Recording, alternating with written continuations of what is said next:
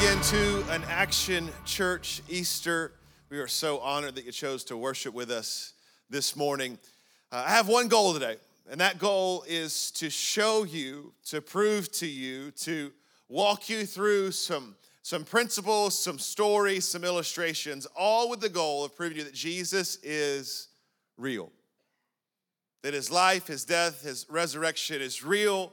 It's tangible, it's practical, and it can and will change your life if you will allow it. It's the best relationship you will ever have. And I want to remind you that while we're gathering today, what we're celebrating today on this Easter Sunday is not just his life, not just his death, but that he is risen from the grave. And we ascribe to a quote-unquote religion. We follow a central figure in our Jesus that is not dead, that is risen. So we should have more joy. We should have more peace. We should have more to celebrate because who we follow did everything that was foretold, everything that was prophesied. He did everything he said he was going to do. Therefore, in your life and in my life, in your journey and my journey, if we allow him, he will be the best relationship that you could ever start or you could ever create, you could ever have. John twenty says this: early on a Sunday morning, while it was still dark, Mary Magdalene came to the tomb and found that the stone had been rolled away from the entrance. She ran and found Simon Peter and the other disciple, the one whom Jesus loved.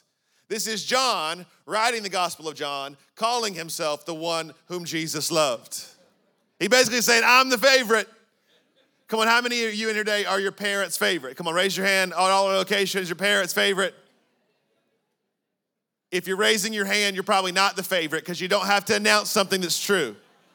You're projecting. They've taken the Lord's body out of the tomb, and we don't know where they have put him. Peter and the other disciples started out for the tomb. They were both running. But the other disciple outran Peter and reached the tomb first. Again, John, just a little full of himself, he stopped and looked in and saw the linen wrappings lying there. But he didn't go in. Then Simon Peter arrived and went inside.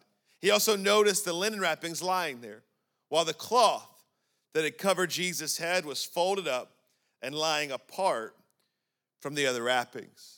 It's going to be important as we close our time together today that there's a distinction between the linens and the cloth that wrapped Jesus' head. Jesus is who he says he is.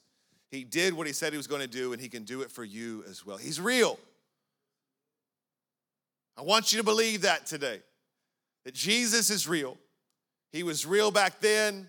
He was real for other people, and if you will allow him, he will be real to you as well. But there's so many things in life that we want to be true. We want to be real, but just aren't. Like, like I want it to be real and true. I really do. I want it to be real and true that working from home would actually be productive. But three snacks and four naps later, on every Zoom call with no pants on. Come on, I want it to be true and real that the Dallas Cowboys will ever win a Super Bowl. It's funny every service. Because you either love them or you love to hate them. It just gets you every time. I, I wish it was real for you. I really do. I wish that exercise infomercials actually worked. Wish you could shake a weight or go on seven-minute abs and, and be fixed, but you can't do it because seven-minute abs followed by seventy minutes at a buffet is just never going to work. It's just never going to work. I wish hair restoration was real. My forehead's getting bigger. My hair's getting thinner. I wish I could do a drop or a pill like they show me on Instagram. I, I looked it up one time, and they followed me around for the next year and a half. Wish lightsabers were, were real, just because it would be cool. Wish it was real. Some of you wish that your favorite shows were real. I, I love some T V shows. Anybody else, when you watch a T V show, you get so involved that they, you feel like they're your friends and family. Like there's a, there's a, it's like a death in the family when the show ends. You know what I mean? Like you are in a grieving process. Like, I wish John Dutton was real. Like, he's a bad guy you can root for. Things we wish were real, like the W W E. Like, I want it to be real for you guys, but it's not.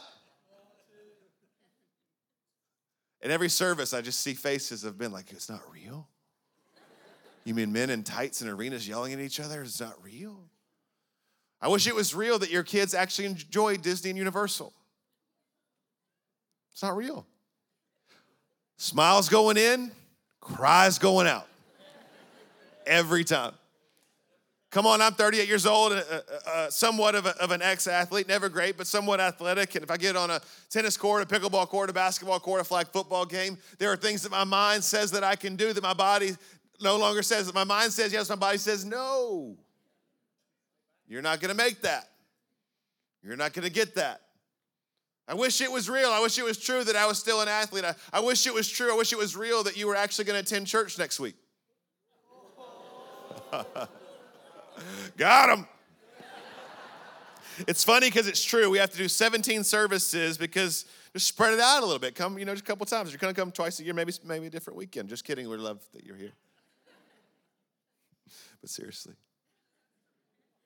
Now, real, real questions.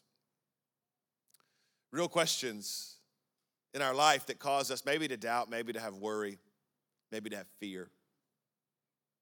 Maybe to question God. And what I want to do today is I, I want to help with some of those questions. I want to help with some of those wrestlings. It says this in Mark chapter nine, verse twenty-four. A father is, is going to Jesus. He's in the presence of Jesus. Like we are today, we're in the presence of the living God. Jesus risen from the grave, and you and I have access to his presence. This father's in the literal presence of Jesus. He's walking in Mark chapter nine. He brings his son, who is tormented with anxiety, depression, manifesting uh, uh, demons. He says, please heal my son, set him free. And Jesus said, all you have to do is believe.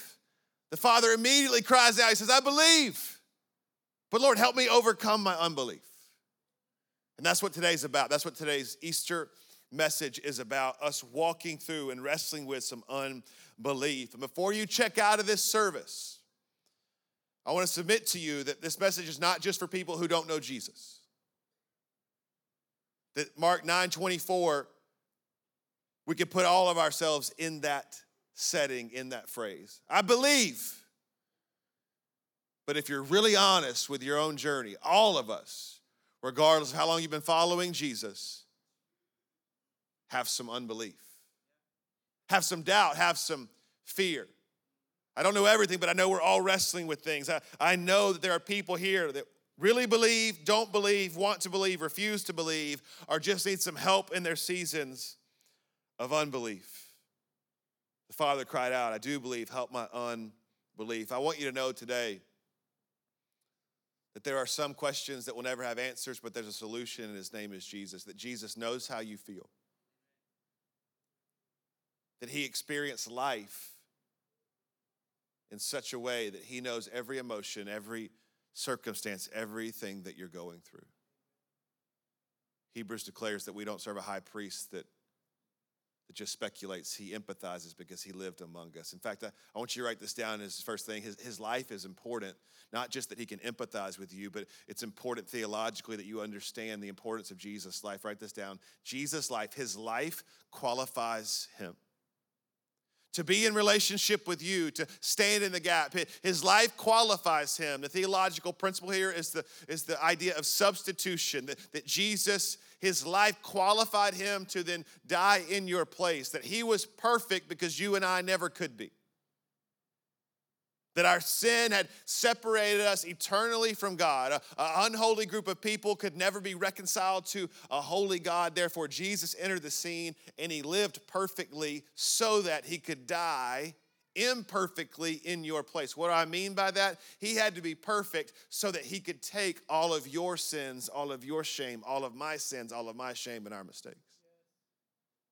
In the Old Testament, they'd have to offer a sacrifice, an animal without blemish, to take the stains, to take the sins of the people. So Jesus came and entered the scene to be the perfect, spotless lamb without blemish so that there could be an exchange that takes place. His, his life, his life qualifies him. First Peter chapter uh, two, verse twenty-two, he never sinned nor deceived anyone.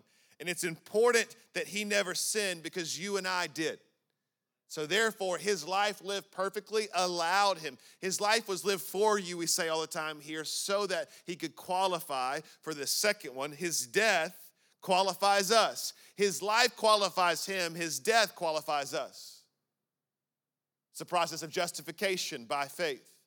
Redemption comes in because his death in your place, his body broken for you, his blood shed for you, doing for you what you could never do for yourself. His death qualifies you. It says this in Second Corinthians chapter five, for God made Christ, who never sinned, to be the offering for our sin, so that we could be made right with God through Christ. For God made Christ, who never sinned, his life qualified him, to be the offering for our sin, so that we could be made right with God through Christ. His death qualifies you. And that's the greatest news in the whole world, that you are qualified to be in a relationship with Jesus. For God so loved the world that he gave his one and only son, that whosoever believed in him would not perish but have everlasting life. And that's possible because of his death, a death that you deserved. But we are all made right through Christ. The Bible says no one gets to the Father but through the Son. And I'm not an English major and I'm not a brilliant man, but no one means no one. It doesn't matter what you do. It doesn't matter how good you are. It doesn't matter that your wins outweigh your losses, that your good deeds outweigh your mistakes. You can't qualify. You can't even submit an application. You're not qualified. You don't have the degrees. You don't, you can't even be considered apart from Jesus. His death qualifies you. It's the greatest news in the world that his death was died in your place. His death grants us access to salvation, to grace, to mercy, to forgiveness. And I want to believe, help my unbelief. Jesus did for you what you could never do for yourself. Here's the third one, write this down. His resurrection His resurrection disqualifies death. His life qualifies him. His death qualifies you. His resurrection disqualifies death and the things that hold us captive in life. Romans chapter six, I believe, says this. Romans chapter six, verse eight through eleven says, and since we died with Christ, we know we will also live with him. We are sure of this because Christ was raised from the dead, and he will never die again. Death no longer has any power over him. When he died, he died once to break the power of sin. But now that he lives, he lives for the glory of God. So you also should consider yourselves to be dead to the power of sin and alive to God through Christ Jesus. His life, his death, his resurrection, they mean something. They don't just mean something biblically or historically. They mean something spiritually, personally, relationally, and practically to you and to me. But your relationship status with God will be dictated on how you perceive him, how you look at him. Do you look at him the right way? And I want to submit to you that through the eyes of religion, we will never see the true relational God that we have access to. How do you see God? Do you see him through a religious mindset or through a relational one? On Good Friday, a couple thousand years ago, which is called Good Friday because it was really good for us, it was really terrible for Jesus. And hopefully you're familiar with the story, but his body broken, his blood shed, it's not allegory, it's not symbolism. The Bible says he was beaten beyond recognition, that his back was torn apart, that his flesh was ripped and his bones were exposed. Why is that important? Because that's what you and I deserved. Something happened on that day. The ground began to shake. The lights went out. They rushed to the temple, and they see that the veil in the Holy of Holies was torn. There's two perspectives to look at this. We can look at this as the religious leaders did, as the Jewish rabbis did, as God must be so angry at his wrath, at his judgment, at what we did to his, his son who claimed to be the Messiah. They, they trembled in fear at the judgment and wrath of God. But if you study the scriptures, and you understand the Bible and you understand this God that we serve, when that veil was torn from top to bottom, which no man could do, when that veil was torn, it was not God's wrath or his judgment. It was his invitation.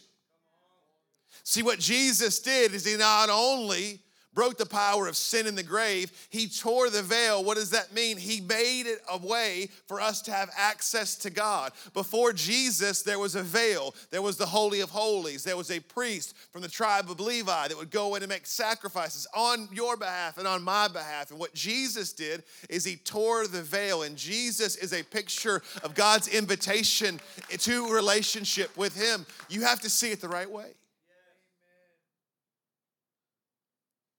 That we don't walk and tremble in fear of judgment. We can walk in grace and mercy because that's what's been extended.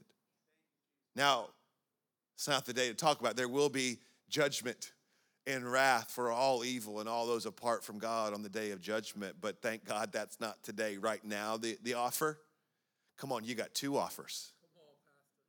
You got grace and mercy now or wrath and judgment later. I'm not a brilliant man. I'm not even overly spiritual man. I would choose the first one, just personally. I don't know you and you don't know me, but option A is better. You know, three or four years ago, we would have closed service right now. The worship team would have come on and we would have built into a song and been really inspirational because I, I was naive. I was young, thirty-four years old, and uh, And I would just would have believed that you believed it. Come on, the, the message was true. The gospel's true. The Bible was preached. It was real. And I would have just left it right there.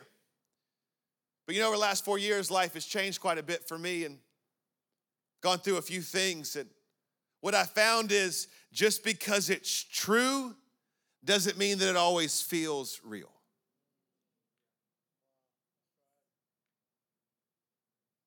And so I want to make sure that we don't leave this Easter Sunday assuming that we all believe the same thing. Like, I, I know what I'm saying is real. Not because uh, I've read it, not because I've preached it, not because I've heard it, but because I've lived it. And I would never pretend to know what you're walking through. I can only assume in a room this size and online, Oviedo and Sanford, that many of you have walked through so much worse than I have. But I can share my story. You know, in fact, one of the most insensitive things you can do when anybody's walking through something painful is compare. Oh, I know what you're going through. No, you don't.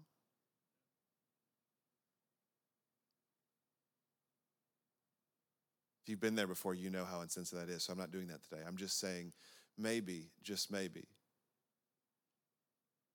God has given me a, a window maybe to know how you feel, not to know everything that you've walked through, but just wrestle with that doubt, that confusion, that a little bit of unbelief. See, before twenty nineteen, it would have been a pretty easy life. At thirty-four years old, I was dealing with some anxiety and some different pressures and some different thoughts and really praying through it and going to counseling. And it was discovered that from the age of four to seven that I was sexually abused for three and a half years. So I don't know what you're walking through, but I know what it feels like to be taken advantage of. I know what it feels like to be dropped off at a place that's supposed to be safe, but you leave feeling never more alone. I know what it's like to walk through the, the grief of years of adultery. I know what it's like to have friends that were with you at the top leave you at the bottom. I know what it's like to have COVID take somebody close in your family, to walk through cancer diagnosis and treatments, tragedies in families around. And walking through all of that, feel like it gives a perspective that there's some real concerns, there's some real questions, Not only in your life, but in my life. And I'd never pretend to know what you're going through, but I can't imagine getting through it without a relationship with Jesus. I know what I did with Jesus. I can't imagine going through it without him. And I know you're struggling today, but I just believe that God brought you here to let you know that there's a different way, a better way. I know for me, sometimes words from people didn't always, words got here, but they sometimes missed getting here. And so I've asked Pastor Parker to prepare a song because I believe there's some lyrics in this song that spoke to seasons of my life that I could believe that the Holy Spirit's going to use to speak to seasons maybe that you're walking through today. So let's listen to him as he sings.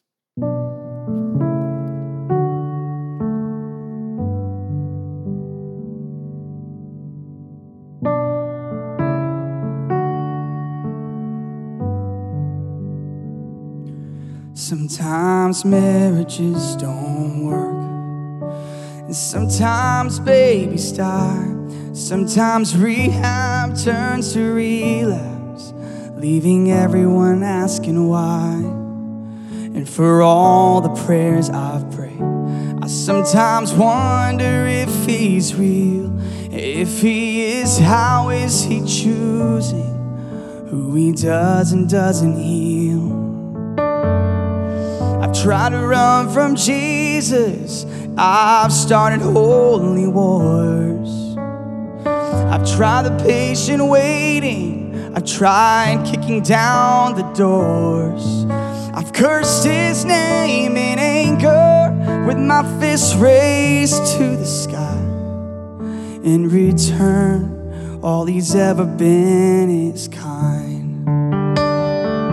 I've been the one to light the fuse, then turn around and run. I've watched the wreckage in the rear view of the crooked things I've done, and I know that he forgives. I just can't seem to forgive myself. Can't help but think maybe amazing grace is for everybody else. I've tried to run from Jesus, I've started holy wars.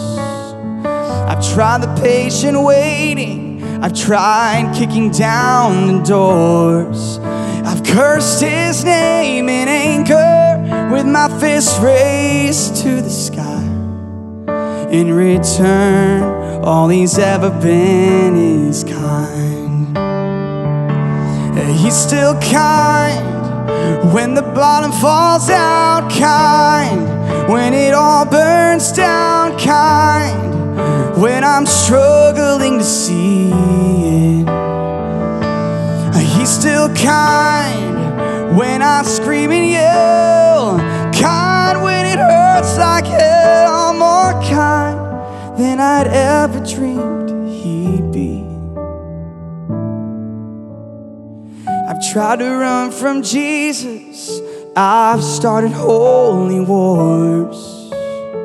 I've tried the patient waiting, I've tried kicking down the doors. I've cursed his name in anger as my fists raised to the sky. In return, all he's ever been is kind. In return, all he's ever been.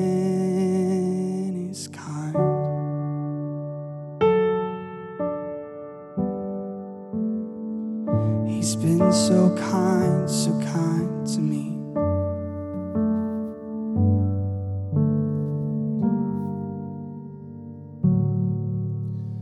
You know,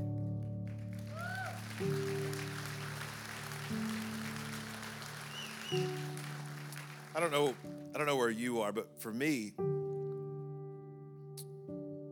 for me, I never stopped believing that Jesus was real. I never stopped believing the Bible. I never stopped believing that God did what he said he was going to do and can still do it. And I don't know about you, but what I wrestle with, I just stopped believing that he could do it for me.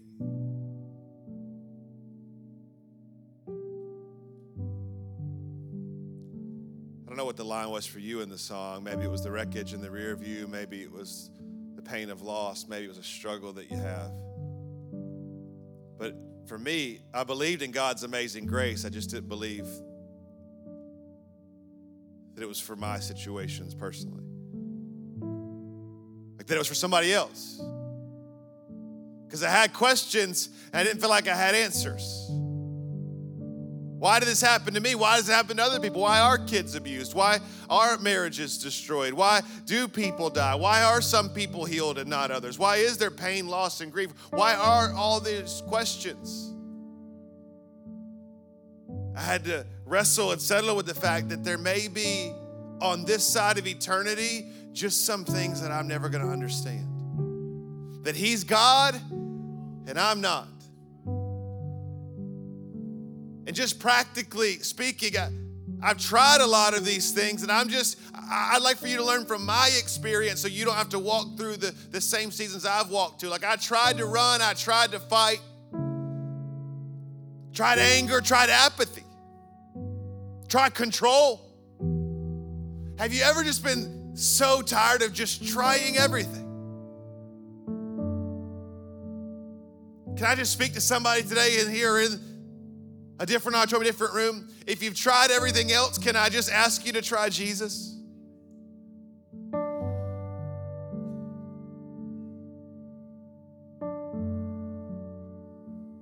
promise you that no matter your actions, your inactions, or your created distractions, Jesus will never change, Jesus will never fail, and Jesus will never let you down.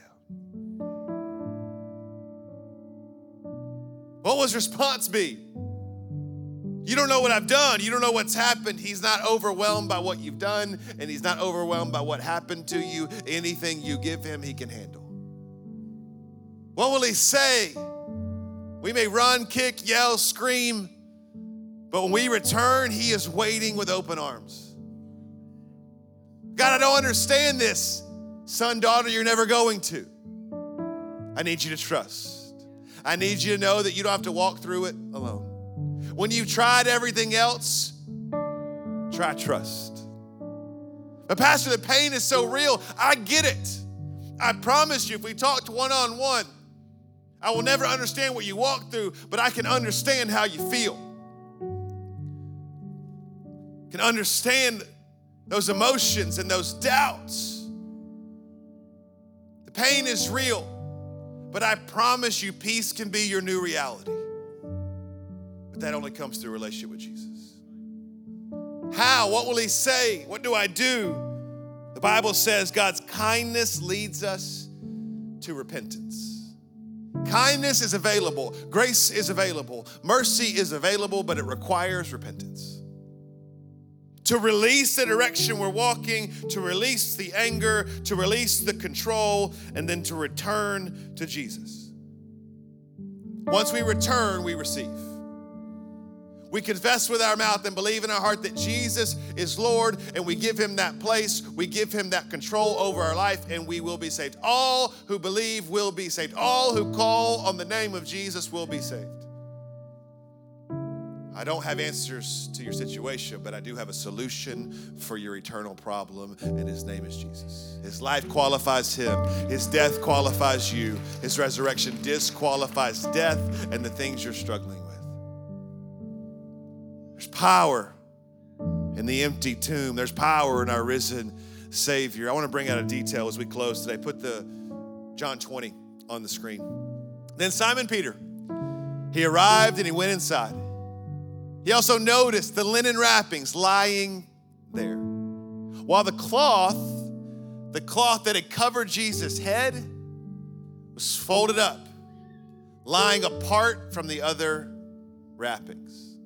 So what had wrapped His body was in one place, in one distinction, and what had wrapped His head was folded neatly. Jesus being the head of the church, Jesus being the head, it was wrapped neatly and folded. I missed that my whole Christian journey.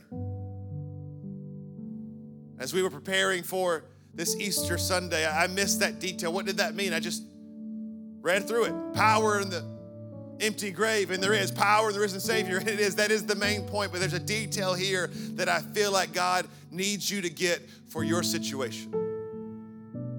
The folded cloth that would have wrapped his head had a symbolism that is powerful.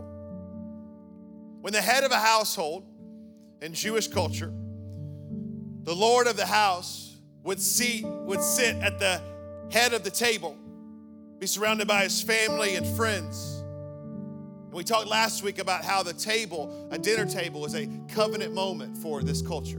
When that would happen, as it got towards the end of dinner, if the head of the household, the Lord of the house, needed to get up for any reason, to go and run an errand, to have a private conversation, to run to the restroom, there were one of two things he would do. He would either throw his cloth on the table, which signified that dinner was over, that the meal was done, that this covenant moment had finished.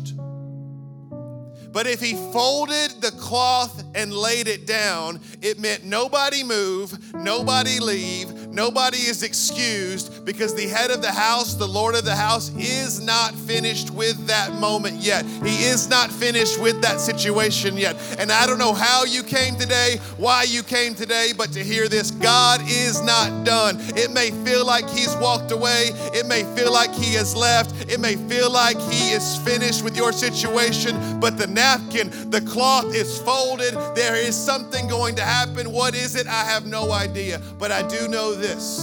Romans eight says this: for God works all things together for the good of those who love him, who have been called according to his purpose. The reason we don't understand everything is it's not our purpose, it's his purpose. But he, if you love him, in relationship with him, and have submitted to his purpose, he's working all things together for the good. That means if it's not good, he's not done.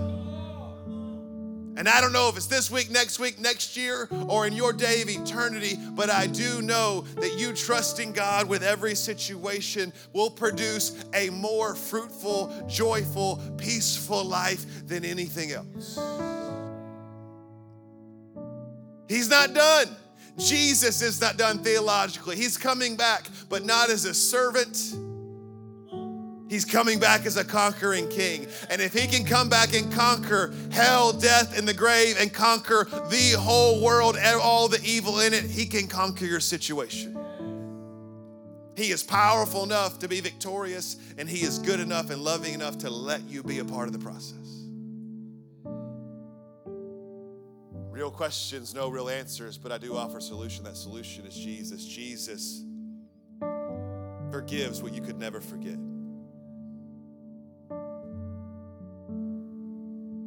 Jesus heals the thing that is still haunting you. The breaking of Jesus in this Holy Week leads to the breakthrough that you need. I don't know how you live without hope. If you've ever experienced anything in that song or anything in this life, I don't know how you live without hope, and hope only comes through a relationship with Jesus. God, believed it my whole life. God, as a kid growing up in church, I believed that Jesus was real. A little boy believed it, but a man walking through pain and trauma knows it.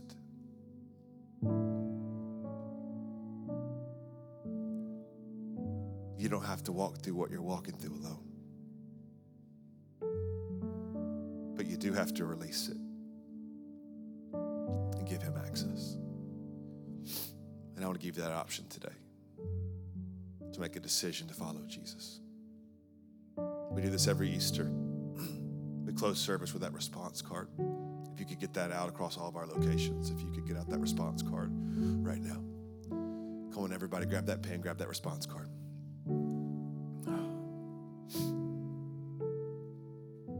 It's a spiritual survey in the back, A, B, C, or D, and that's for everybody in this room. I'd love for everybody to check one of those boxes today. Let's walk through it quickly. A is I'm already in a real relationship with Jesus. We thank God for that. We praise God for that. If you've accepted Jesus, today was a day of celebration for the family of God. Thank you for joining us. But what are you doing with that relationship? Are you cultivating it? And is it producing anything? If you've received salvation, there's no way, if you receive the grace of Jesus, that you're not spending the rest of your life making sure as many people find out about it and get connected to a local life-giving church. Doesn't have to be here. Honestly, don't care where it is, as long as it's Bible-believing, life-giving, and somewhere you can use your gifts for the glory of God and the benefit of others. Just find somewhere. I'm already a Christian. Make sure that your life proves that. Here's the second one, B. I'm beginning a real relationship with Jesus. I'm beginning a real relationship with Jesus. That's why we gathered today. For those of you that needed to understand his life, his death, his resurrection, that he's real and he can be real to you. Others of you are going to check that B box because you're beginning again. I don't know if you've walked through something that's caused you to stray, caused you to doubt, that you wanted to believe. Maybe you did believe before, but something has caused some unbelief, and today is a day of recommitment, reestablishing your relationship with Jesus. Here's the next one, C. I'm considering. I'd like to consider it a bit more first, and that's fine. If that's you today, consider away. Drink the mediocre coffee, pack, park in the packed parking lots, drop your kids off for free childcare every single week. We'll be right here. You don't have to believe everything we believe to belong at Action Church. Just stay here and consider a way. Here's the fourth, and it'll take some courage, some boldness. It's D. I don't ever intend to make that decision. And that's okay. We're not going to call you or bother you. We are going to let you know that we noticed you were here. And I'll make you this promise and hold us to it. If you're ever walking through anything and the people around you, your family, your friends, that you thought were for you or not, you find yourself alone, hurting, lost, depressed, anxious, overwhelmed, wherever you are, reach out and say, hey, I'm so-and-so. I checked D a few years ago, and the pastor promised that the church would be there for me, and I promise you we will be. You don't have to be a member. You don't have to serve or give. If you need help, our answer is yes. Check that box and let us know if we can ever serve you or help you. I want to pray for all of the B's. Check the B box at all of our locations. If you would bow your heads and close your eyes and pray this in your heart as I pray it out loud. Say this. Say, God, I love you. And God, I thank you for saving me. I acknowledge that I'm a sinner and I'm saved only by your grace. And I am confessing with my mouth and I'm believing in my heart that you, Jesus, are Lord. God, have your way in my life. I repent. I release. I surrender. Thank you, Jesus, for saving me. It is in Jesus' name we pray. And everybody at Action Church said amen and amen. Church, can we celebrate all the decisions that were just made? Come on, really celebrate them.